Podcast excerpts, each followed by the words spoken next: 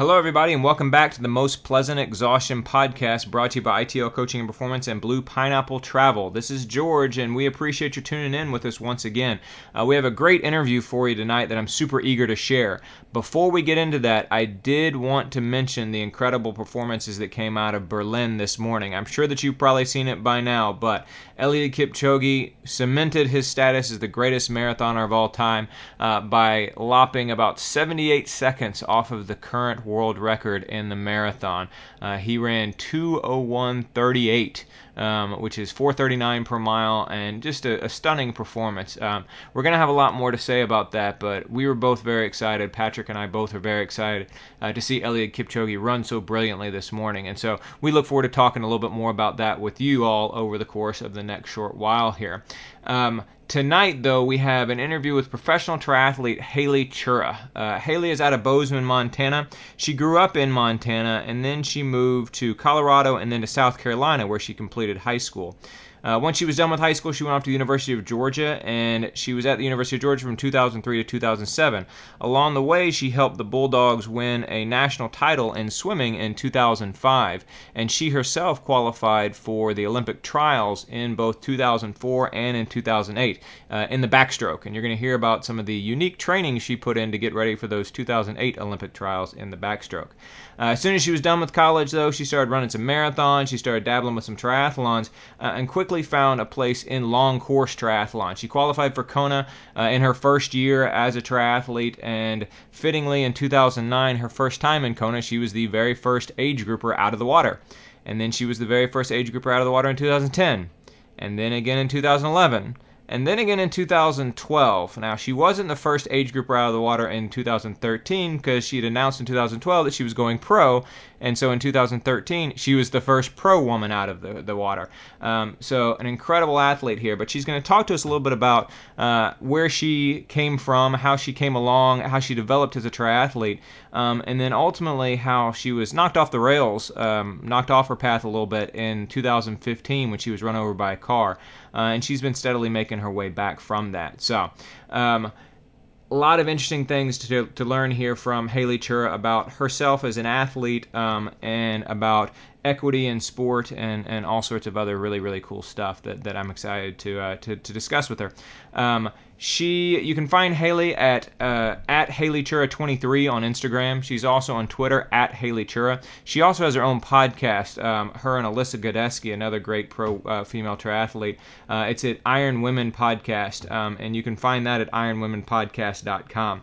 Uh, Haley, we should also mention, is sponsored by Smash Fest Queen, uh, by TYR, by Quintana Roo, and then she really got her start in Dynamo Multisport here in Atlanta, and she continues to be sponsored by Dynamo Multisport, and, and is a gigantic advocate for Dynamo Multisport, which is a, a great program here in the Atlanta area. Um, you can reach out to me uh, at george at itlcoaching.com. You can reach out to Patrick at patrick at itlcoaching.com. And remember always, if you want to reach out to the podcast, you want to drop us a line, not only can you find us on Facebook and on Twitter, but also you can send us a old school email at pleasantpodcast at gmail.com. So, without further ado, let's get into our interview with professional triathlete Haley Chura.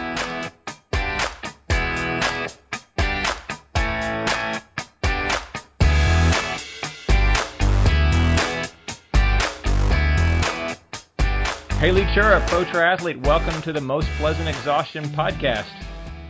Thank you for having me. I'm excited to be here. Uh, Patrick and I are psyched that you're here. I was uh, saying, and I've been saying that, that I've been wanting to have you on the podcast for like two years, and so so this is a this is the the uh, realization of a long time podcast dream for me. So thank you.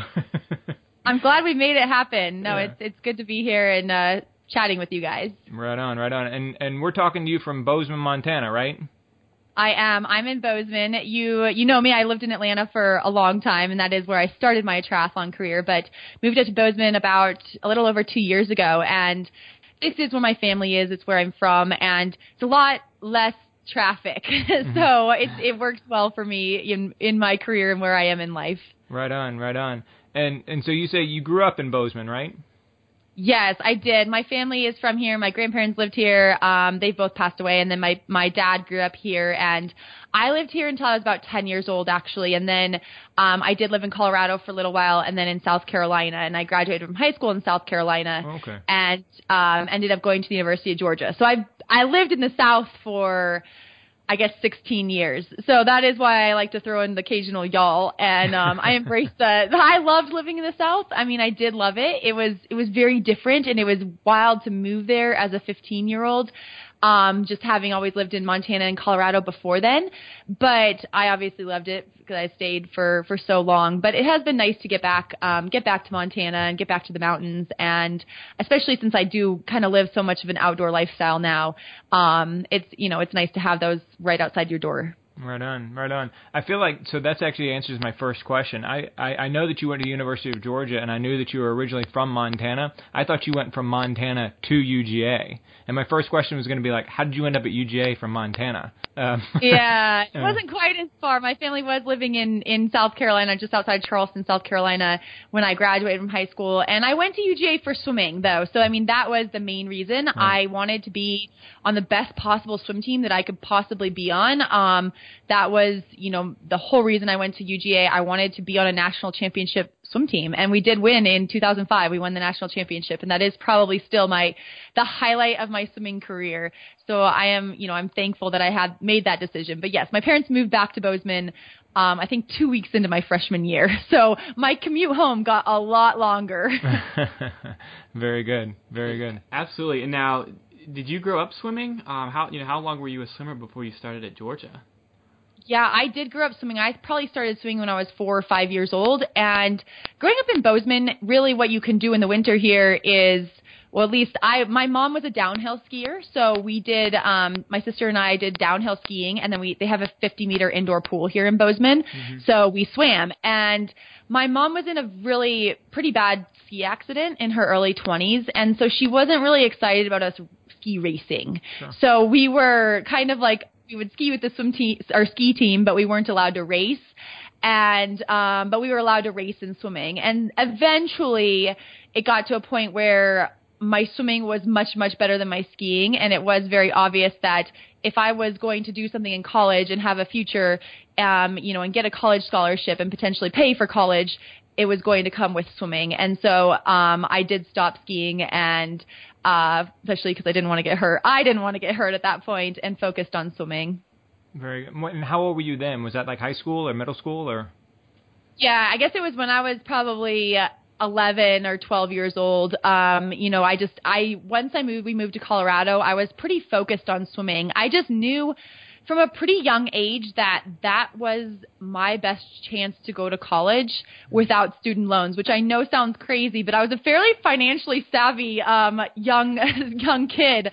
I guess it was just one of those things. I was like, okay, I can, you know, I can go to college and be on a team and be with people who are just like me. And that, you know, at the, you know, I didn't know I would at that time. I didn't know I'd go to Georgia and that'd be on such a good team, but I just knew that I could possibly, you know, swim in college. And I think I really looked up to some of the older girls on the team, both in in Bozeman and in um, Fort Collins in Colorado, where I lived, and these high school age girls, they were, you know, going to college and they came back and they just talked about how much fun it was. And they taught, they wore their school colors and I admired them so much and I really wanted to be like them. And that was kind of what set me on that path where I was like, I knew I wanted to swim in college and it got me up. I mean, I think when I was 11 years old is when Wow. I started, um, getting up for morning practice, you know, and I just remember being like, I couldn't fall asleep at night because I was so excited for my 5 a.m. alarm so I could go swim before school. like it was, I that was me at 11 years old. I was just so excited. I lo- I still love swimming and I, I give my, a lot of the coaches I've had through my life credit for that, for keeping me, you know, the love of the sport. I've just always really enjoyed it. For sure, yeah. That's actually the reason why I asked is when you when you fully gave yourself over to swimming because what I was really asking is when did you give yourself over to getting up at 5 a.m. every day? 'Cause- Yeah, 'cause- 11 years old. I remember it. I remember like, you know, setting my alarm and just being so excited because it was a kind of an honor to get into the group that had morning practice. And um yeah, so I mean, and it's kind of crazy when I graduated from college, I did tell myself I was like, I am never, I'm, I'm going to sleep in. You know, I'm going to like start sleeping in. And then of course I'm living in Atlanta and I realize Atlanta traffic is terrible and working out in the afternoon is, is rough um, after a commute, and I think I lasted maybe a couple weeks before I was back at, at Dynamo at the Dynamo pool swimming in the morning. right on, right on. Um, yeah, I, I feel. I mean, you mentioned your coaches and your coaches making it fun. Can you talk a little bit more about that? Because I feel like so many, and correct me if I'm wrong on this, because you, you you've spent more time around swimmers obviously than I have. I feel like so many swimmers finish up college and they're just tired of getting up so early all the time um, and and tired of because you have to swim hard virtually every day, and and having to swim so hard and put in that much effort. I feel like so many swimmers finish college and they're burned out, but but you're not. You still love swimming. It it is a wild sport just because the volume of training is so much for the length of the events, right? We're talking yeah. my I was a mid distance swimmer, um, not even a distance swimmer. So I swam 200 backstroke, 400 IM, which are two minute to five minute events, you know, 500 free. Like we're talking like now that I do Ironman, I'm like two minutes is so short. Right. Um, and, but that was middle distance. And so to do that, you're probably training like you're in the water, you know, up to 20 hours a week. And then you're also mm. um, you know doing some strength training and dry land training as well. And that's just i mean that's a lot of volume for for even for very short events. You do swim multiple days. And so endurance does come into play when you're swimming prelims and finals and swimming you know ncaa's is three three days long. And so that's actually like a lot of swims in three days. Um, so endurance is a part of it even if you're a sprinter. But I think that that can wear you out. Um, it is a very all-encompassing sport. I mean, I think even at, at UGA, we people would joke about the swim team because we did everything together and that was because our schedule was so different we swam early in the morning and then we'd you know go to class maybe go to do strength go back to the pool swim again and we get out of swim practice at 5 p.m we'd all go just rush to the dining hall. So you have all these people right. eating a ridiculous amount at 5 o'clock. And i just thought 5 o'clock dinner was totally normal um even in college. And then we're like we're dead tired you know by 8 p.m so it's not like we're doing much during the week. Um and so i think that lifestyle you know, it is a little bit different, but I always liked it just because I was around, you know, 30 to 50 people who were doing the exact same thing. I didn't really know anything different. And I think I've always just recognized the opportunities that swimming gave me. Um, again, I, I grew up in a pretty small town and I look back at how far I've come and it is I'm very, you know, it is. I'm very thankful for swimming, and I did have some, you know, so surprisingly good coaches in in unexpected places. Um, Robin White was the coach when I first started doing morning practices, and he he was in Fort Collins, Colorado at the time, but now he actually lives in Savannah, Georgia, and um, he.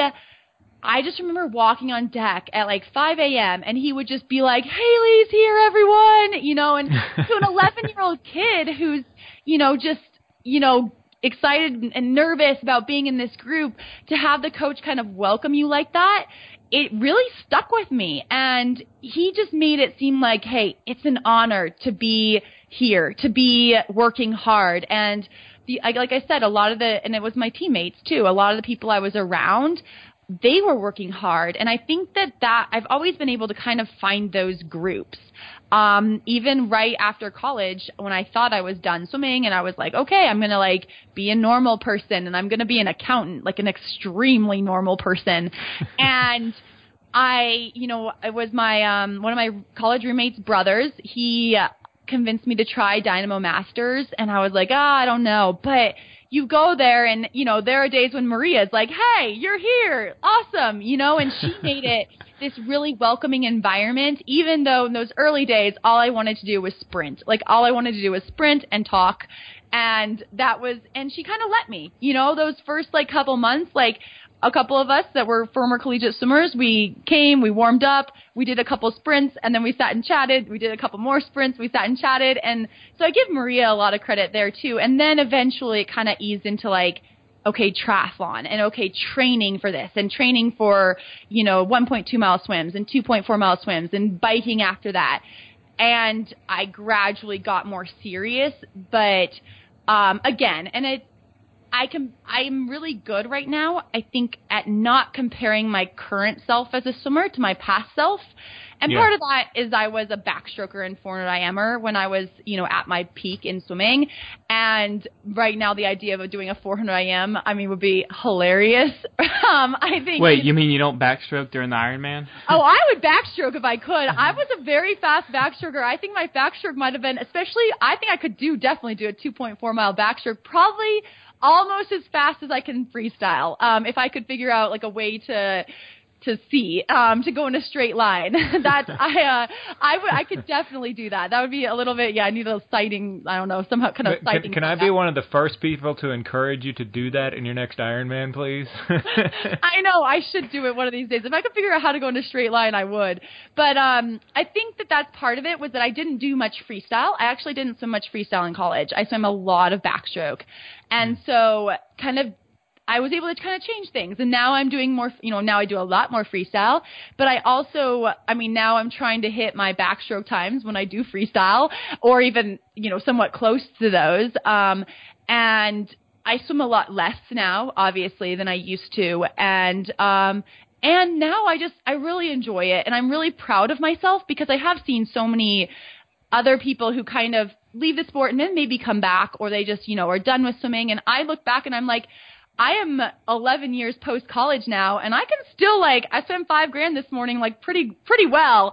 So I kind of am really proud of that, you know. And it is a good sport for like your whole life, right? When you talk about there's no impact, Yeah. um, there's you know it's you can be in a pretty safe environment, um, and Yeah. it's you can you go to these masters meets and you see 90 year olds swimming. So I think it is a really good sport. So I am glad that I do still love it.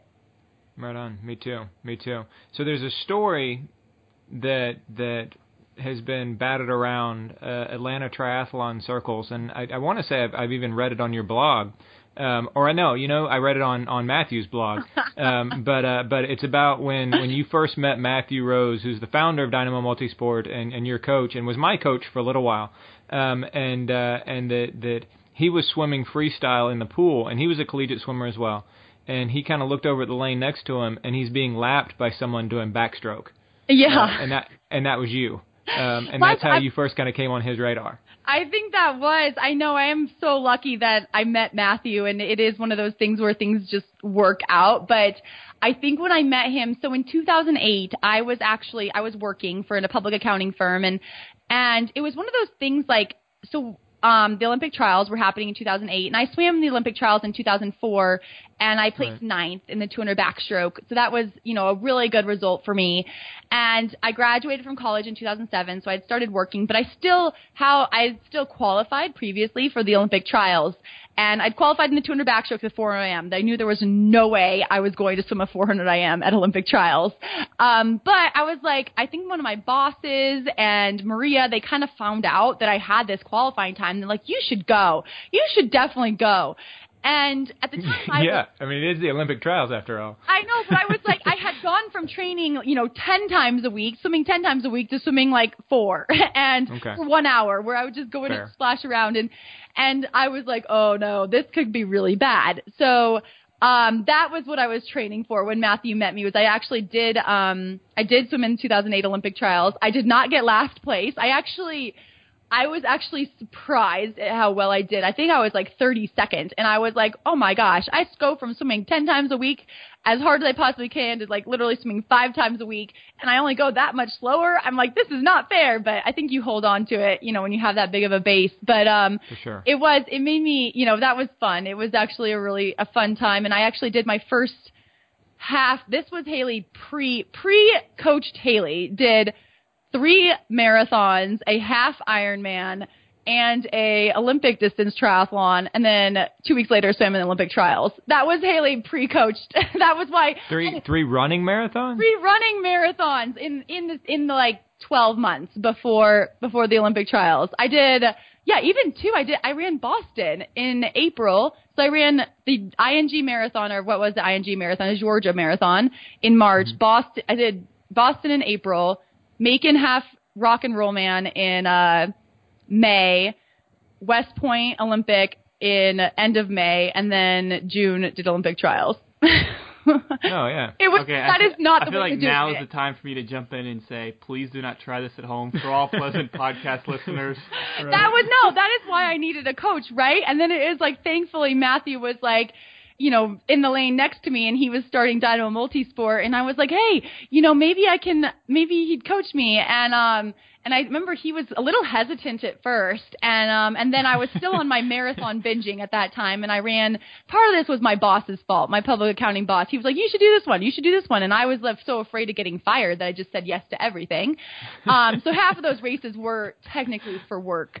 Um and actually all of them I think were for work. They were all with my boss except for Olympic trials. But um so at that point after I ran the I ran the Thanksgiving Day marathon in uh Atlanta and I actually ran a I think I ran a 323. So it was a decent time given my Good time. training. I know I think I took the CPA exam like the day before. It was just like I was crazy in my early 20s. I'm like who is this person? But Matthew was like, "Hey, maybe maybe you might make a good triathlete." And um, then he quickly pared down my racing schedule, and I got a lot faster. Go figure. Very good. Very good. That's kind of awesome, actually. Yeah. yeah. I, I I don't imagine there was anybody else in the 2008 Olympic trials in swimming that prepared for it by running three marathons. I know, right? Especially the Boston Marathon. I was I was so impressed with my, you know, how old was I? Like 21, 22 year old self. I mean, I flew up there by myself. It was like it was the most expensive weekend of my entire life. I just went for one night and I was so overwhelmed. And one of the cool things though, I was walking to the start line and I was just so overwhelmed and I I met Sister Madonna and it was kind of one of those random things and she was like much more calm than I was and and um yeah it was I again yeah don't try that at home none of those marathons were exceptionally fast and um or any of the races I also don't recommend doing a half Ironman the way I trained where you swim like you know eight times a week and bike once and run twice that's not a good way it makes for a Mhm. go backwards all day All right, so then so then that's 2008. Um, Yes. But then you and and so you started transitioning kind of I mean you you already you said you did Rock and Roll Man in 2008. So you're already you know triathlons on your radar. Um, and and you really start start getting ready. I mean, you you did Kona in 2009, and so you ended up kind of, I guess, transitioning fully into being a triathlete fairly quickly, right? Yes, I mean, I when I started triathlon, I knew I wanted to do an Ironman. I kind of thought I would be one and done.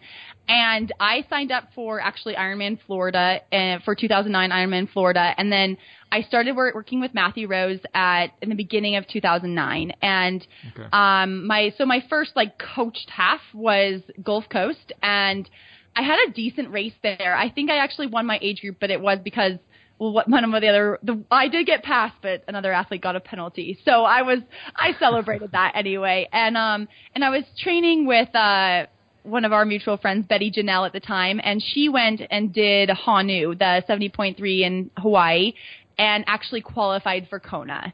And we had been training partners, and at that and at that point where you could qualify in a half to go to Kona, and so she's gonna plan to train for Kona, and Matthew was like, "Hey, why don't you go up to Rhode Island and do the half there, back when they had a half there, and see if you could win your age group and get a Kona slot. And then you can train with Betty and go to Kona.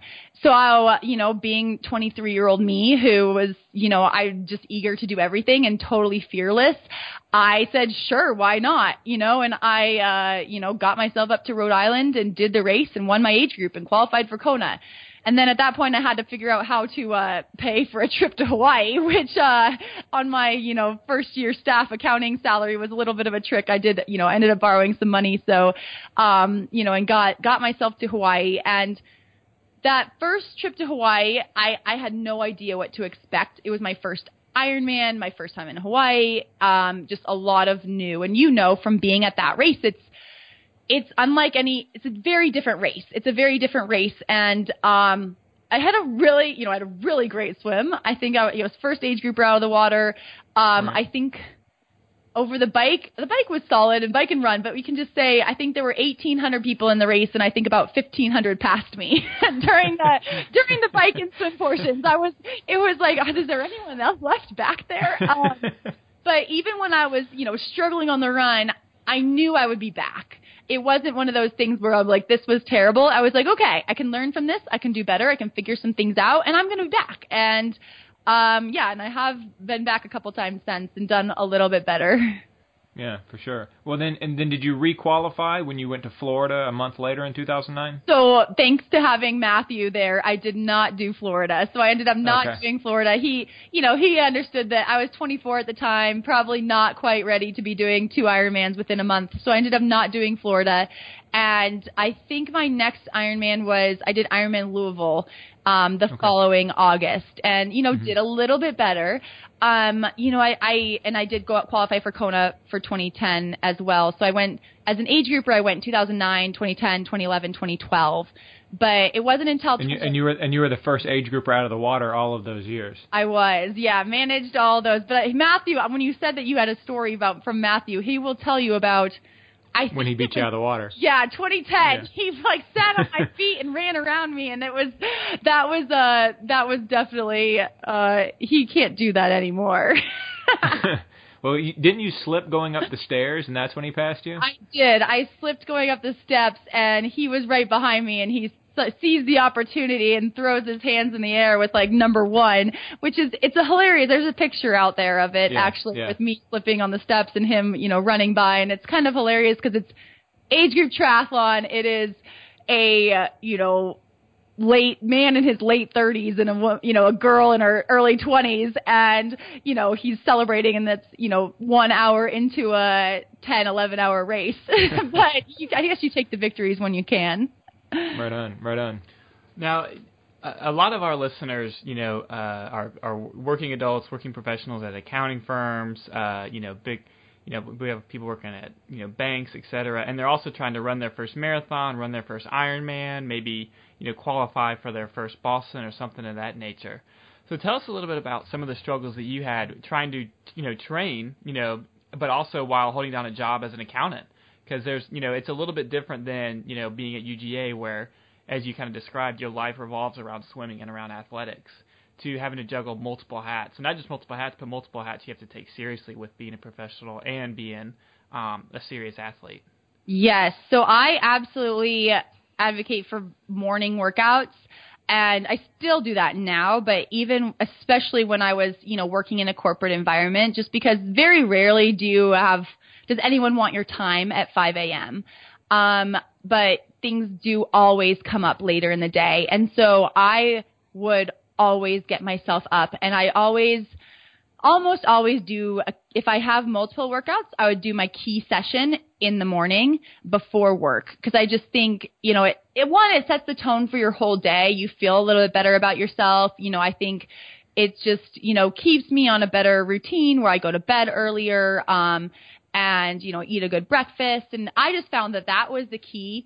Um, working in public accounting, I did have a busy season during tax season. So January, February, March were kind of I mean, even I raced pro while working and with Matthew, I mean, we talked and I was like, I can only do singles during that time. Like I can only do one workout a day. And I was just pretty honest with myself and with my coach that that was the time that I had during, you know, those three months. And so I did. I got myself up in the morning and I did my workout and then I went to work and, you know, I might have been at work till late in the evening, but um, you know, made sure I got myself, tried to get myself to bed as soon as early as I can and got myself up the next day for that workout. So I think that that was one of my keys. Um, I think, you know, sometimes having that corporate job and having those kind of, you know, those just kind of constraints on your time can make you a more productive athlete. I have always ridden the trainer a lot. Um, I ride it a lot now, but I even rode it, you know, just as as long as I've been doing triathlon, and that was one of the things Matthew really introduced to my training when I um, first started was CompuTrainer workouts, or you know now there's so many smart trainers, kickers, and um, Tacx has one, and CycleOps. I mean, there's just so many different kinds of smart trainers, and people have power meters, and that makes indoor workouts are super efficient, super time efficient, especially if you can do them at home and, you know, knock it out. And if it's an hour and a half, it's an hour and a half. And that sort of, um, you know, can just be really time efficient. And then it is also like, I would, if I did want to try to do an afternoon workout, I would never go home first. I would bring my clothes with me to work and, you know, change and then go run or change and then, you know, go to the pool. I think when you go home, you get distracted. You have laundry, you have, you know, you're hungry and there's just so many other things that can, you know, take up your time and all of a sudden it's, you know, nine o'clock at night. So I think just kind of planning things out that way and, and then being kind to yourself when life gets in the way and you can't do it. I mean, you can't be perfect, but you can be as consistent as possible. So whether you're making your own plan or working with a coach, just, you know, if something comes up, you deal with life first because that's ultimately more important. Right on, right on. Well, let's, I mean, I want to I want to get back to the to the, the chronology of your becoming more than a swimmer and kind of morphing into triathlete and then becoming a full blown triathlete. But but I, I, I want to circle back first to something you just talked about with the indoor training and all that sort of thing. Um, can you talk to us a little bit about now that you're a pro? So so when you were an accountant and you were having to kind of squeeze in all that the the early morning workouts and the, the stuff you described how is your life different now that you're living in Bozeman and, and you're a pro triathlete? How does that change the nature of your training and your training schedule? Yeah, so I left my public accounting job in 2013, so it was about five years ago, and that was really, really hard for me. Um, I didn't realize like how much of my social life and the structure of my life came from work. And people think it sounds like amazing, but I actually really struggled. And so for the first couple months, I almost kept, uh, you know, I still did really early morning training and um, e- evening training and kind of just had weird free time. And I felt it was just really hard. So it kind of has evolved over the years where I've talked to, you know, Matthew and like, how do I become more professional about this? Like, I can take a nap and not feel bad about it because I would before because I'm like I should be doing something more productive. Um, and now I'm much more at peace with my you know with my routine. I do still swim in the morning because I think that one it's the swimmer mentality and also pool hours are often really hard. Um, that is something that I know I also coach, and I know a lot of my athletes do struggle with pool hours. I struggle with pool hours. I was pretty spoiled in Atlanta at Dynamo because the lap swimming hours there were pretty, um, you know, they had quite a variety of them, but the best pool hours, at least here in Bozeman, are in the morning. And I also love swimming with people. So most of my, you know, my training partners have regular jobs um, or you know somewhat regular jobs and so if I want to swim with someone, I have to swim in the morning. Um, just they can't go at 10 a.m. You know, they're at work, and I would prefer to swim with someone who can push me than to do it on my own at 10 a.m. when I, you know, might not get as big of, you know, just be able to go as fast. Um, probably the biggest change is that I I I will sleep in occasionally, um, and you know I'm saying at past 5 a.m. I still like to skew my days earlier. I'm just a morning person, but I don't like to run in the dark as much anymore. Um, that's kind of a definitely. I used when I worked. I was, you know, I remember days when I would meet someone to run at 4 a.m. to get in a long run before work, and I would not do that now unless there was some, you know, major reason I had a flight or something. So I kind of ditched the headlamp running. Um, I'm able to kind of schedule my runs a little bit more where I'm running in the daylight, which is just nice because I do ride inside quite a bit. And um, I'm sure we'll talk about this a bit, little bit, but I was hit by a car in 2015, which did did shock me a lot and did change my training in a lot of ways. And while I will ride out, I do ride outside occasionally. I do probably the bulk of my training, probably at least 70% of my training indoors on the trainer. And like I said, I've always done that. I've always done a lot of interval workouts on the trainer just because, again, you can do it regardless of weather, time of day. Um, you can be really focused in your efforts. You're not worried about stop signs. You're not worried about, you know, road conditions, anything like that. I think it is an excellent training tool for everyone.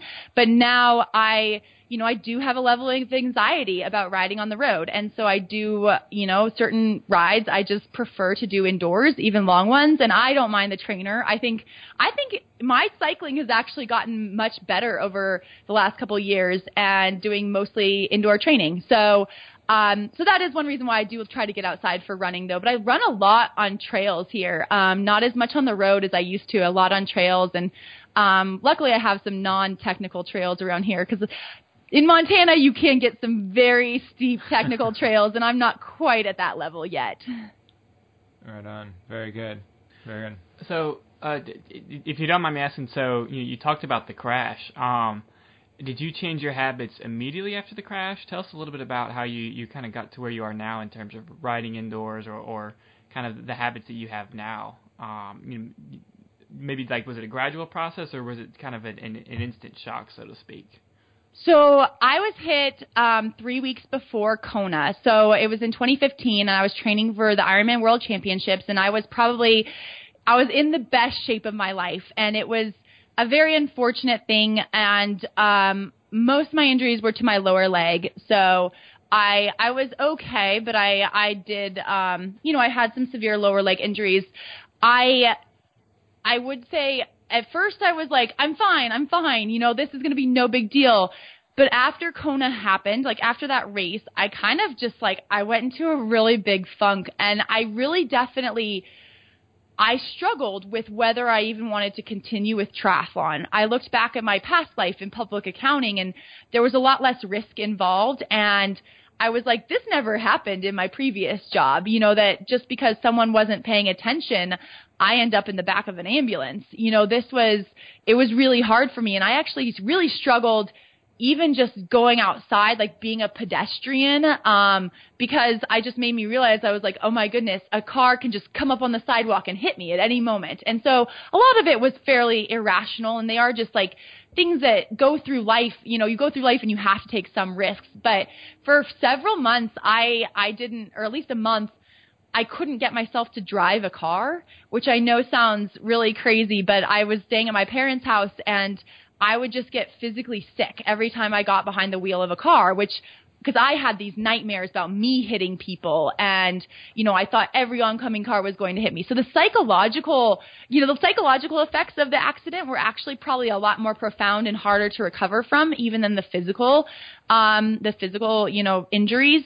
And I did work with a therapist and that helped a ton. Um, just because these were like, you know, these are very traditional, like, you know, brain things that you can work on. And there are, you know, and that was, I was really, really thankful that I had people who, you know, reached out and were like, Hey, talk to someone. And, um, and it did, it helped. I got to where I was driving again and initially I talked to Matthew and I said, I don't want to ride outside ever again outside of races. You know, I came to the conclusion that I do want to race again, but I don't ever want to ride outside. And he was really, you know, receptive of that. And he's like, okay, like we'll figure out how to do this. And I give him a lot of credit because it was kind of shocking. Like he had worked with me for, you know, six years at that point and, and it was his loss too, you know, for him to be a coach and have an athlete going to Kona in, with, you know, potential top 10 finish opportunities and then have that taken away by that accident. It was hard for him as well. And, um, and so gradually, like I did. So I made that decision that I would only ride indoors. And I did that probably for, you know, for several months, probably six or six to nine months. I only rode indoors. Um, my first, I did, you know, it took me a year to get on another start line for a race. And at that point, I don't think I had ridden outside at all. Um, I did Coeur d'Alene 70.3 and I wasn't ready. Um, I had only run, you know, I think my longest run had been eight miles. So running a half marathon, 13, 13 miles was a, was a big ask. Um, but it was one of those things I needed it for me. Like I, it was close to me. I had moved to Montana at that point and it was close and I just wanted to tell myself I could still finish a race. And so I knew I wasn't ready, but I wanted to tell myself I could still finish a race. I, I did freak out a little bit on the bike. Um, that course is mostly, it's, there's a closed lane, but there's cones and there's a cars on the other side. And it was a little bit hard for me, but I kept myself in a really good headspace. I was like, you, I'm so proud of myself for getting on a start line and for getting out on the road and doing this race again. And so that was, I think I finished eighth. I, I was doing pretty well, probably about until eight miles into the run, and then I had a very big blow up just from lack of training. But um, but I finished, and it was really emotional for me, but it was also really empowering that I I did finish another race. And that entire season in 2016, I only did three races, but I I was really proud of myself for each of them, and I I each one I thought might be my last, but I um you know I just I I got myself out there and each one got a little bit better And um and then I kind of got this cool idea where I would just do races in places that I wanted to go to. You know, I was gonna like I'm gonna do one more year in this sport and I'm just gonna go wherever I want to go. And so I went to Iceland. I did Challenge Iceland. I went to Pucón, Chile, and um did the race there, which is incredible. I went to Argentina. I went to China. Um, I I really did a round the world tour. I went to Brazil and all of a sudden I started racing really well in 2017 and I also started realizing that I, I liked riding a bike again and I liked being outside and I liked being around these people and that got me to go outside more in training. You know, I, I made some friends in Bozeman and I figured out a route that was fairly safe. And even now, I really only ride two routes out of here unless I drive to a, you know a different place. Um because I like how the traffic flow is on them. I like how the sun is you know at certain times of the day. I like how you know I I kind of just I feel more in control with those. I ride with a crazy amount of lights on my bike. I wear neoprene hot pink booties year round. I only wear bright kits um, I am sponsored by Smashfest Queen. If they send me a kit that isn't bright colors, I'm like, I will wear this indoors, but I can't wear it outside. And I don't know if those things necessarily would have prevented my accident, but I think or crash. I shouldn't say that word, not accident, but um, I. Uh, that's like the number one rule in, in bike crashes, especially when the car, car collisions, the crash, not an accident. But yeah, I um yeah. I don't know if it would have prevented that, but I it can't hurt, you know, it can't hurt. And so I am happy that I get outside again. Again, I still ride a lot indoors, and and that's for time for efficiency, um, for training purposes, and. I do get anxious every once in a while, but you know, for the most part, I think you know it doesn't affect my everyday life quite as much. I I, I did move to Montana. A part or a big reason was because of driving. Um, I drive a lot less here. I can, you know, walk to a lot of places. I can bike commute, which for some reason, you know, that's easier for me than driving even sometimes. And um, and with time, things have gotten a lot easier. Mm-hmm. For sure, yeah. I, you know, it's it's it's interesting for me, obviously, because I was run over, what two months before you were, something like that. Yeah. Um, and, and and actually, you're getting run over, I think, is what ended my triathlon career. and and that's not to guilt trip you in any way, but but but I was still kind of on the fence a little bit. I was like, well, am I, am I going to do it again? I don't know. And then you got run over. I was like, nope, no, I'm I'm not going to do it anymore. Because because suddenly to me it started to feel even more inevitable. Um, yeah, it's. I mean, it was a. I mean, your crash it was similar. Where I mean, not similar, but it's just you guys were doing everything right. And right. I think that that is what scared me the most is that we were being pretty, you know, we were being pretty cautious already. And it was just like, wow, that can still happen.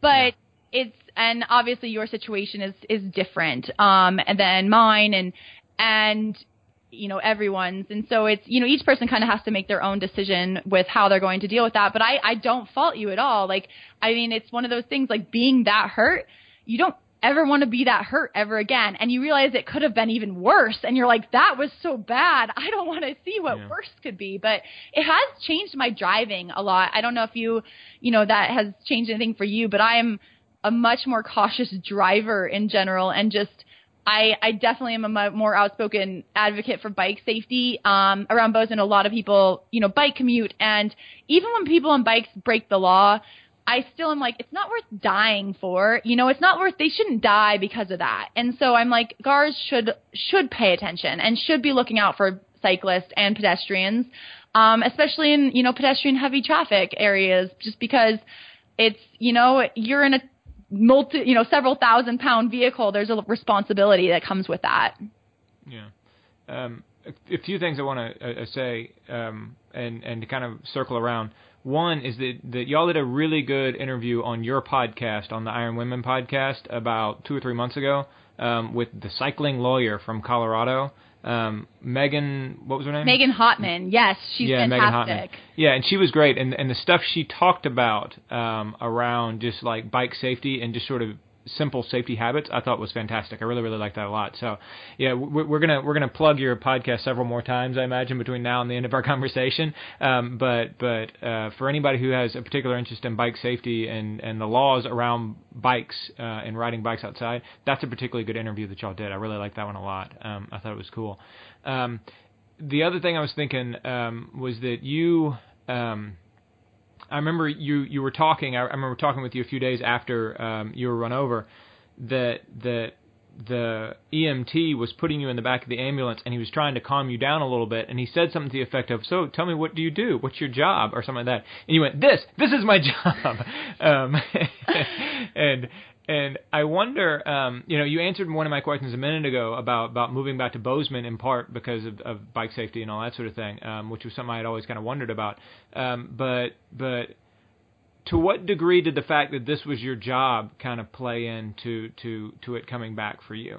Um, that that because you said you thought about leaving triathlon, but you mean you had made a lot of sacrifices in order to go pro back in 2013. So, I mean, mm-hmm. did did that play in? Oh, of course. I mean, when I was like hurt, I definitely one of um my old bosses actually texted me and you know and he was he was like, "Hey, if you need to come back to work, like we'll, you know, we'd love to have you back," which was at this, you know, simultaneously like the nicest thing someone could say to me and also like, "Oh man, am I done?" you know, and I wasn't ready to go back to public accounting. It was um, you know, I, I I was that day, you know, that morning, I did feel like I was in the best shape of my life, especially the best cycling shape. And, and so it, it was really hard because it was so much, I just felt like it was a lot of lost opportunity. Um, if, you know, and it, you when you use your body for you know your career for athletics you know you have a timeline. You know that this won't go on forever. And that was part of my decision to go pro was that i knew i could not be an 80 year old professional triathlete or that would be very impressive. Um but i could be an 80 year old accountant you know? I probably you know if i still have my wits with me or 60 year old or 70 year old accountant you know that's not out of the norm. And so I knew I had this timeline of, you know, pretty much like my 30s when I could, you know, be at my best physically. And so to have that kind of, you know, this big roadblock in that um, being super hurt um, was was really hard. And I am thankful that I had, you know, I have a bit of a safety net when the people around me who who gave me time. Um, like I talk about with Matthew. Um, I mean, it was hard for him, and he did. He gave me time. He did not. He did not pressure me to get into another race. I was the one that was like, I want to do another race. And again, like if I had gone to Coeur d'Alene and I had finished that and I had been like, okay, I'm done, he would have been like, okay, you know, it's been a great run. Congratulations. And that was important to me. I just wanted to finish another race. And um and then when I finished I was like, okay, maybe I can still get better. And I think that, you know, that happens whether you've been hurt or whether you haven't. A lot of the times in triathlon, it's always about like, you know, can I do something a little bit better? Like maybe if I tweak this, I could do a little bit better. And that's what keeps us coming back. And so I did sort of, I started setting, you know, started setting like new PRs, like post crash PR. Like that was my best post crash run, my longest post crash run. Um, and so I think those kind of things, I, I let myself do that. And again, I gave myself a year, you know, and if after a year I still, you know, after I did Coeur d'Alene, if after a year I still, you know, was really struggling and not really into it, I would have, you know, done something else because I am a kind of person that I do feel like I could do other things and still be very fulfilled and I don't necessarily need um you know all the athletics even though athletics have been a really big part of my life I don't think I you know need them always um I will always be exercise and always try to be physically fit but um to the level I am now I don't always but luckily 1 year later I actually went back to Coeur d'Alene and I won the race, which was yeah, you did incredible. It was so unexpected, and it was it was amazing. It was it was a really cool day. And then you won it again in 2018. I did. I won it this year, which was it's a really special race to me just because a lot of people from Bozeman race there. It's kind of our hometown race and the course does definitely suit me. Um just with long sustained climbs like that and um a cold swim and I I love it and like even winning this year, I'll I never ever take any finish or especially a really strong finish for granted. That is something that has changed, you know, I think since the crash. One, I, I try really hard never to get down on myself for a bad performance because I realize how how cool it is that I am back racing because I didn't need to and so anytime, even if I'm out there having the most terrible day, I'm like, you know what? This is still a cool day in your life and you're still out here doing this and and then when I have those good days, I celebrate extra hard. Right on. Yeah, that, that's that's a good finish line to celebrate as well. I, I did Ironman Coeur d'Alene in 2012, Uh, and and I, I still think that's the that's the best finish line. You have that 600 meters downhill down Sherman Avenue with people on both sides of the street cheering for you, and you can see the finish line so far away. It's a great one. It is. The downhill finish is is really nice. that is Right on. that is really nice. And Coeur d'Alene's a great great town. I mean, it's it's it's beautiful, and then you have it's all touristy, so you have all the good restaurants and stuff, and you can go get you know ice cream afterwards. It's it's a nice place for a race. Right on, right on. Very good. Um, so so you had both those wins there. You did um, you did a couple of Ironmans this year too. You did a really interesting one. I want to say in in it was Ironman Maastricht. Is that what it was called? That's how I pronounce it. Yeah, so it's in the Netherlands. It was a very interesting one because you're in the Netherlands and in Belgium, so it's and it's not flat. Everyone But it, it, it falls into that you know racing in cool places. Uh, uh, you know, I Yeah, know. I have cool. I have done a little bit of uh some globe trotting, yeah, over the last couple of years for sure. I've been, you know, it's been awesome, and and Maastricht was it was a fun one. I mean, it's definitely very different course than anything you would find in the U.S. or Canada. Um, the bike course was extremely technical, which does not suit me at all, given that I uh, ride mostly indoors. But I was really proud of myself for how I handled it.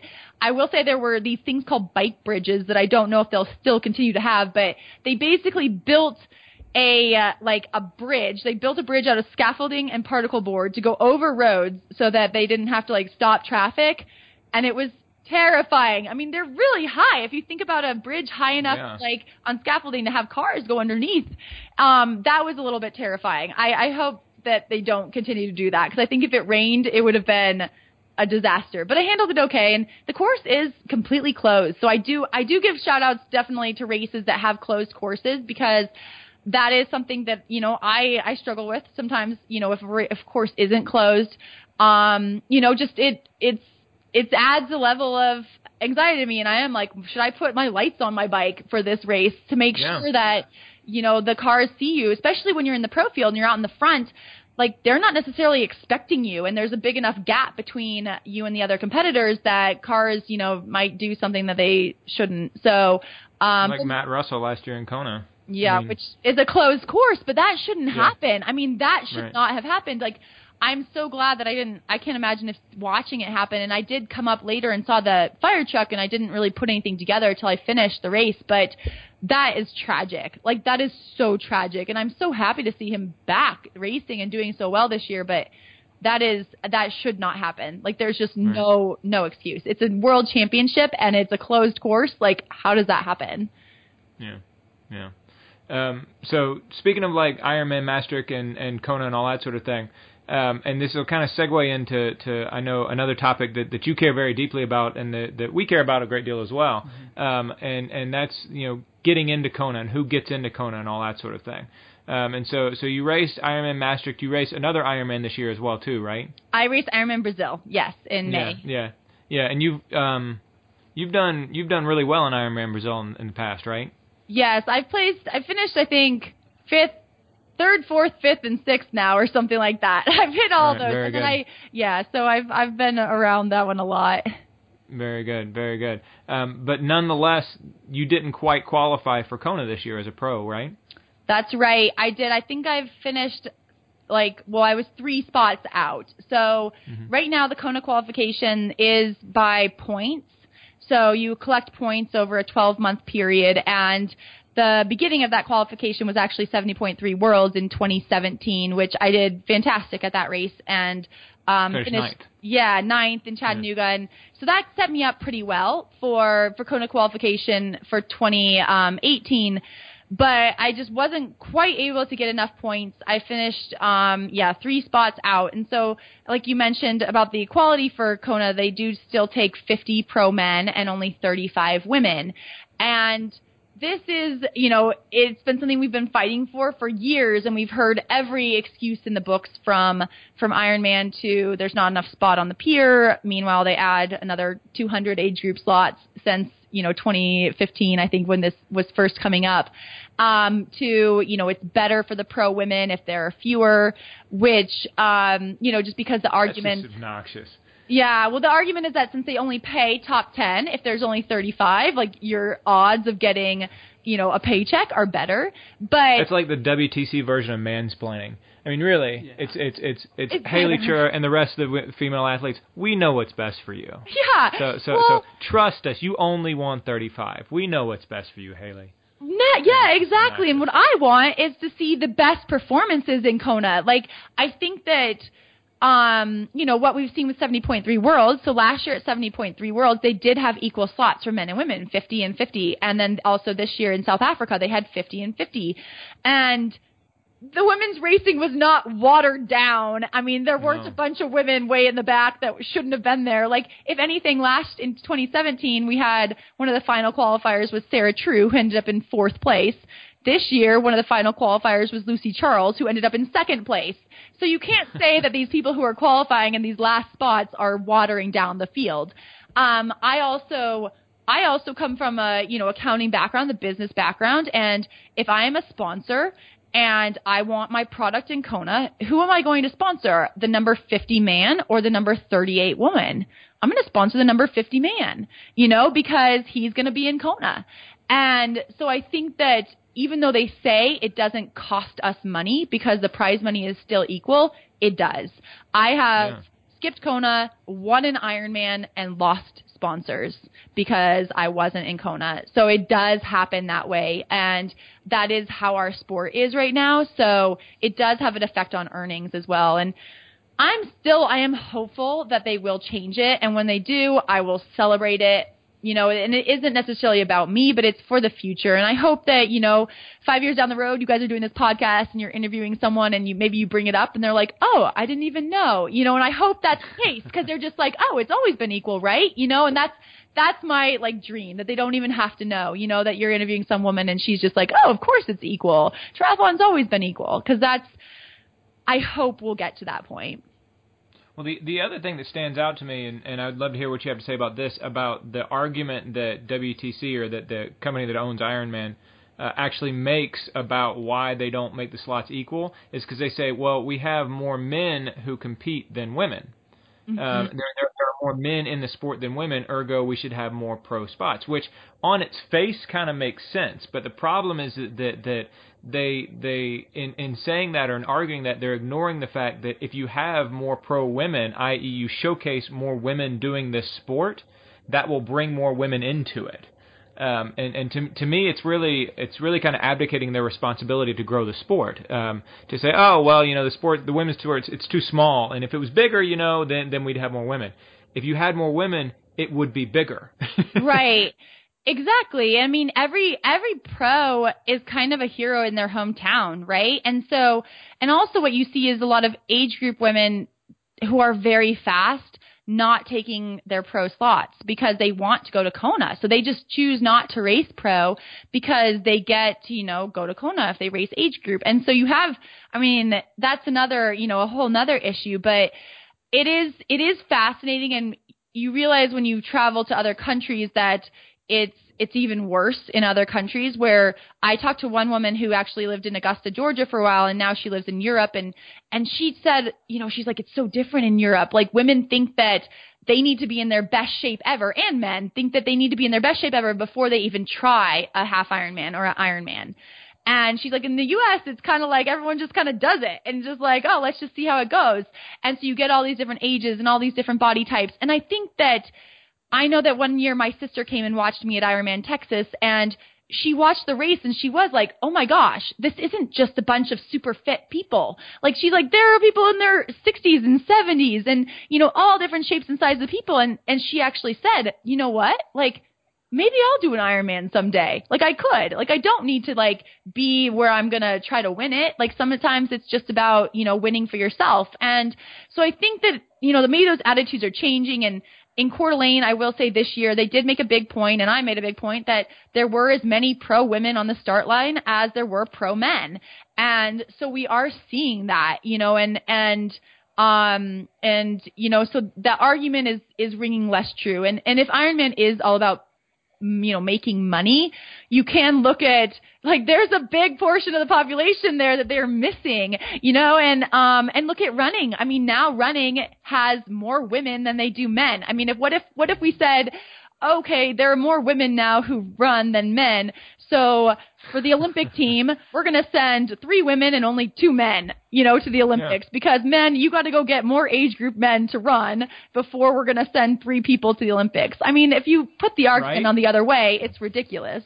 Absolutely, yeah. The New York City Marathon announces next week that they're only going to pay 10 deep in the men's field and they're going to pay 15 deep in the women's field because there's more women competing in the New York City Marathon than men. Right, yeah. Can you imagine if they said that? I mean, you know, the president would tweet about it. I mean, it's, yeah. it's just you know, it, it, yeah. it, it, it's it's unconscionable, but but yet it's it's exactly what we're doing in in the other direction. Mm-hmm. But anyway, anyway, so um, with that in mind, so so I know that that um, women's equity and women's uplift. Um, I mean, I, I feel like that's become a bigger part, or maybe it always was, but that's become a bigger part of of um, of your uh, focus over the course of the last few years, and I think that Smashfest Queen is part of that. I think Iron Women is probably part of that as well. Can you talk a little bit about that? Yes, that is definitely something I've evolved into as I've, you know, gotten older and kind of just learned more and read more and and I'm not like slighting my former self because you only know what you what you, you know, you know, but I've definitely learned a lot more and that kind of started with that whole 50 women to Kona movement and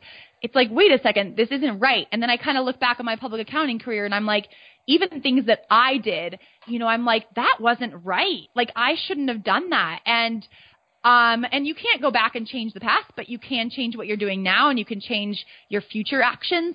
So now I am. I'm very involved with um, with the Iron Women podcast, which is uh, the podcast that I co-host with a fellow pro triathlete, Alyssa Godesky.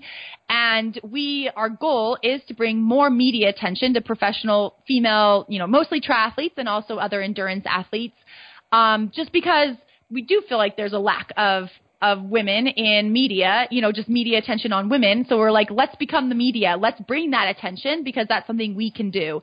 And so we right do, on. you know, a lot of interviews with both top you know, top women in the sport, but then also these women who kind of just, you know, you don't hear their stories. And they have really fascinating stories that just kind of like go under the radar a little bit. And it's so fun when you get to do like someone's first ever podcast and they're really nervous. And it's like, hey, there's only one way to get better. You just got to do it and get, you know, get out there and put, you know, try it and then you're going to get better. And, and so that's also kind of, I think, something that I didn't expect to come out of the podcast that has. Um, you mentioned we also interview people in the community, like the cyclist lawyer, and we've done some, you know, podcasts with Jennifer Pharr Davis about, you know, setting FKTs and um, our fastest known times on the Appalachian Trail. And we have um, Stacy Sims who talks about women's physiology. So there is a women's slant, but a lot of men listen as well just because it's, you know, it's interesting information and really good stories. And I've definitely enjoyed that. And then Smashfest Queen is it's sponsored the podcast and also one of my personal sponsors. It's a women's apparel company and um, they also make some men's apparel, but Hillary Biscay and Michelle Landry started that um, that sport, and Hillary was one of my my idols in in professional triathlon when I was an age grouper, and so getting to kind of work with her is just you know it's a pinch me kind of uh, you know situation, but Hillary, you know, they they set out to kind of make a really good product for women, you know, in triathlon cycling kits, and and this is something I I appreciate because after wearing many unisex dynamo kits for many years and cringing at just my pictures, I think I had one friend that you know, she's like, you look like you're wearing really tight basketball shorts because the shorts would come down to my knees, and you know, and it, it doesn't matter. You can wear whatever when you're out there, and no one really looks good in an Ironman. but um, but it is there is something about liking what you're wearing that is empowering and then just the people you meet through through all of that. And then i do like the bright colors. Like i mentioned before i um you know i only ride outside in really bright colors and just you know it gives me a little peace of mind. So i i'm appreciative of that as well. Right on. Very cool. Very cool. Um so with that in mind I'm, it's funny hearing you talk about hillary biscay uh, and Alyssa Godesky, because uh, my wife, when she was an amateur triathlete, she was on the amateur Rev 3 triathlon team. Yeah. Um, and Hillary Biscay was sponsored by by Rev Three, and so she was on the Rev Three Pro team. And then Alyssa Godesky um, was was uh, I think was on that amateur team with Rev Three. But I remember reading Alyssa's um, blog the day that she mailed her pro application. Uh-huh. Um, and and she was like, and and I don't know why this stands out to me so much. I think it's because I thought it was just so cool that she was doing it. Um, but but she was taking that, she was rolling the dice, kind of like what you were just talking about. Um, but she said that that uh, it was the same day that the the song Brave was released, and so she's like, Uh-huh. all right, I'm, so I'm I'm gonna be brave, and I'm gonna mail this, and I'm gonna do it, and she's done it. I think it's great. Um, I think it's fantastic. So yeah, uh, It very is, cool. and I admire. I mean, that is something that I've, as I've gotten older and I've gotten more in the sport, I just admire everyone on the start line, and I do especially admire people who race pro. Um, you know, just because it is scary and it's hard, and there is, you know, it's hard to go compete with a Daniela Ryf and uh, you know, uh, Yeah. Mirinda Carfrey, you know, and, and just because they uh, are, you know, so outstanding, and but it is a great way to kind of just measure yourself against the best. You can kind of do that in the age group ranks, but there's nothing like starting on the same starting line at the exact same time as them. And and I don't think you have to measure yourself as your success has to be I beat Rinny or I beat Daniela. I think you can just use them as, you know, this benchmark of what's possible and then also just like be like, "Hey, last time I was 30 minutes behind Daniela, this time I was 28 minutes." Maybe speaking from uh, last year in Kona I did I rode uh, with Daniela through mile 30 of the bike. And I was just so proud of myself the whole time. I, I didn't have a full race, but I was like, hey, you know what? You hung with her for 30 miles. Not many people can say that. So there's definitely, I mean, you can measure your success in many different ways. And I think you just have to be like really proud of yourself for, for giving it a go because it's scary and it's hard. You do have to be brave. Right on. So let's talk a little bit about Kona then. Uh, so is coming up in about a month, uh, less than a month. Um, and uh, and in our podcast next weekend, we're going to talk a little bit about previews for it and people who are coming in and all that sort of thing. But we want to take advantage of the fact that we have a pro with us who has raced Kona as a pro and of course as an age grouper as well to, to talk a little bit about Kona. Um, so two things I, I hope you'll, you'll talk about with us. Number one, um, the women's race, as you just kind of described, um, over the course of the past few years has become more of a head-to-head type race. Uh, it seems like um, that that the men kind of did it first, and then two or three years later, the women kind of feel, feel like followed too, um, such that that um, the race is less about kind of you know racing against yourself and trying to do your own best time and all that sort of thing, and actually it's it's truly like head to head. Um, um, You try and hang on to Daniela Ryf as long as you possibly can, or something else like that. Um, and so, um, can you talk a, a little bit about what it's like to race as a pro in Kona and how different that is uh, racing as an age grouper? And then at the same time, maybe give us a couple predictions for how you think this year is going to unfold. Yes. So, um, yeah. So racing as a pro in Kona is very different. Um, it's it you can end up by yourself if you are having a not so good day, which I don't think you can in the age group race. It's pretty packed, and you're almost always you know with people. But my strength is my swim. My swim is a strength, and so I'm usually toward the front, um, which is a big advantage in Kona um, to be toward the front coming out of the water. Um, just from a psychological standpoint of getting on the bike course earlier, sometimes from a wind standpoint because the winds can pick up later in the day.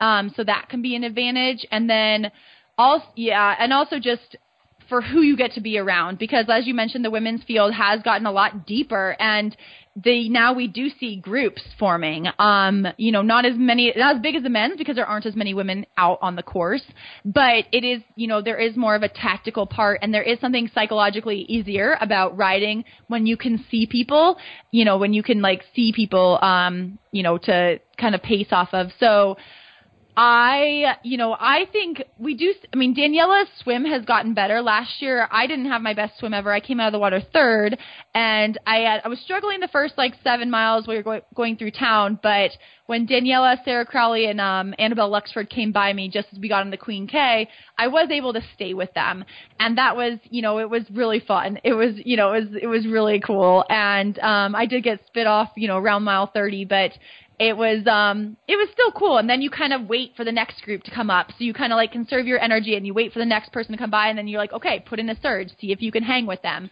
So that's kind of a lot of what what the racing is um you know especially on the bike just because there is such a benefit to being around people.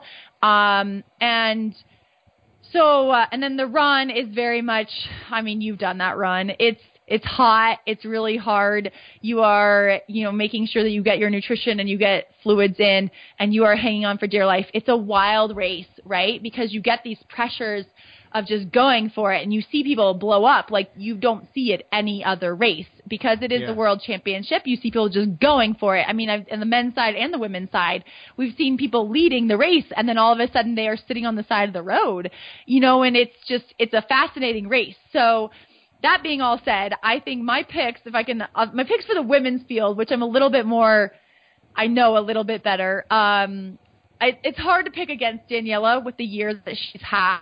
Um, you know, it's like a, she wasn't. We weren't. I when I was hanging on with her, I wasn't riding crazy. I was not riding like 300 watts trying to keep with Daniela. I was riding a pretty reasonable pace. Um, so, but this year, you know, her her performances have been just off the charts. And um, so I'd probably have to pick Daniela for the win. Um, second place, Lucy Charles was very close to Daniela in um, at 70.3 Worlds just last month in South Africa, or I guess earlier this month, and she uh, even came off the bike with Daniela. And so I think I think Lucy is. I don't know if Lucy has like is quite there yet for the win, but I think she could be up with. I think I'm going to pick her for second. And third, I actually want to pick Sarah True, who was Right on. tenth. She was tenth at uh at at 70.3 Worlds, but she did have a flat tire. She still ran an incredible 117. I think the Ironman distance actually suits her. I know we've only done one. She's only done one. She did Frankfurt, but she ran a 254 marathon there in her debut Ironman marathon, which Yeah. is incredible. And I think she uh, is hungry after um after 70.3 Worlds, and I think Kona suits her. I mean, I do think having I've trained with Sarah a little bit and just watched her through her ITU career, and I think it suits her in that it is a tactical race, so she has that ITU background, and then it is you know you having a good swim. She's a good swimmer, and that having that good swim is really beneficial in Kona because it just puts you in the race, and then you know you hang on on the bike, and then if she can you know run like that. I don't think even really strong runners like Mirinda Carfrey and Anne Haug, who are, you know, fantastic runners, but if they come off the bike and give Sarah, you know, three or four minutes coming off the bike, I don't think they can catch her. So there's my women's podium. Right on. I'm a Sarah True fan. and You have a good interview on in, in Iron Women with Sarah True. Uh, Yeah. A few, a few months ago, yeah. And she she Patrick, she's the she's the wife of Ben True, who has run 13 flat for 5K. So there there there's your There running we- tie-in. There we go. Yeah, and she's So, a uh, fantastic runner as well. They're definitely. Uh, Yeah, I've heard sure. Ben is actually a really good cyclist, but a very terrible swimmer. So we probably won't see him on any triathlon start lines anytime soon. All right, good to know. So we'll end with one final question, and this is something we usually end it with with a lot of our guests. So you've always obviously spent a lot of time swimming laps around pools, you know, riding around roads and riding on trainers and running around tracks and trails. So tell us, you know, maybe one or two of your favorite workouts. Well, oh goodness. Um, so kind of my one of my favorite swim workouts. I actually love doing like 300s and 400s, which I know sounds like kind of crazy, but that's just a really good distance for me. Um, that's actually what I did this morning was we did some we did 300s and 200s at like threshold pace. So it's like faster than race pace, but you're you know going pretty hard with very short rest. Um, that's kind of my favorite for swimming. Um, for for cycling, um, I love hill repeats. You know, that's I really like hill repeats. Um, around here we have some nice like long sustained climbs, and those are you know those are my favorite. Even though I know it's kind of boring, I guess just going back and forth. But again, like I like riding the same terrain over and over again. I love riding the trainer, so I don't really get bored, and I like kind of knowing on a hill like here's where it pitches up a little bit more, and you press a little bit more. So hill repeats, anything from 10 to 30 minute hill repeats um, are probably my favorite thing to do on the bike. And then running, um, I either like, you know, just an aerobic trail run, just because you kind of get to get lost. You can listen to a podcast. You can kind of just like zone out and just, you know, nothing crazy long, maybe like 60 to 90 minutes, you know, just kind of where you, you finish and you feel good. Or I like doing probably something like mile repeats again. Like the repeats are kind of my favorite, which I would do them on the track or on a flat stretch of road, like a dirt road, um, and just doing repeats um, just where you can dial in a pace again, like kind of similar to what I like in the swimming, where in swimming where it's like you know hard effort, not all out, but hard effort with short rest. That's probably my my favorite um, hard running workout. Very good. Yeah, I feel like a, a lot of the, the, the workouts you describe and the things that you enjoy, they probably connect back to the fact that you spent so much time, you know, looking at the black line over the course of the past 25 years, right? I know that's like someone when I did a, a recent running workout, they're like, "You're just gonna run back and forth on a road like a one mile stretch, like every time." Like, yeah, this is what I love. I'm like, yeah, I do. I love the black line. I love, you know, I don't mind repetition. I think there, you know, there's a lot of opportunities for growth and repetition. You can always pick a different road next time. Right on, right on. And then and there was there was a video that you posted on YouTube fairly recently of you doing mile repeats with one of your training partners, right? Yeah. So Dylan Gillespie is an athlete here in Bozeman, and he actually just took his pro card this season. Um, and he did his first. He's done two pro races. He actually came off the bike fourth in uh, Santa Cruz um, just last weekend and finished 13th. He's a young guy, and he he is a strong swimmer. But originally, when we first started training together, I could beat him in the pool and I could crush him running. And that day, those um, mile repeats was actually the first time he ever beat me running. And I'm like, oh, it's been nice while it lasted. It wasn't even like I did bad, I had a bad workout. It's just, it's fun watching him improve. Like that is, it's, it's really fun watching him improve and getting, you know, these young people in the sport and they're really excited and they bring this really good energy. And even though I guess I'm not old, I'm 33, but it's, it's nice having these people in their young 20s or in their low, early 20s kind of, just showing, you know, this they're still excited. There's everything's still new and it makes me happy for the future of the sport. Right on. That's a good note to end on. Haley Chura, we really appreciate your being with us here on the Most Pleasant Exhaustion podcast. Yes, thanks guys. Thanks for all you do. I love all the um all the technical stuff because that's all the you know those are the things I don't necessarily know. So when I can tune in and hear all about VO2 max and different workout ideas, I appreciate it. So keep up the good work. Thanks guys.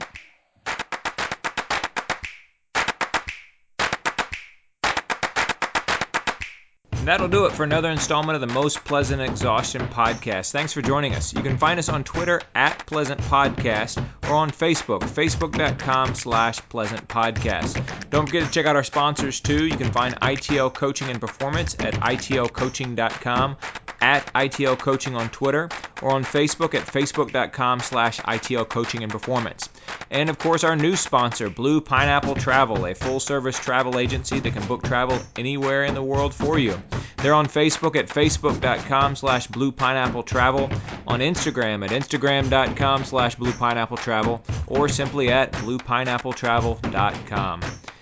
On behalf of Patrick Ollinger, this is George Darden. Thanks again for joining us on the Most Pleasant Exhaustion podcast. See you next time.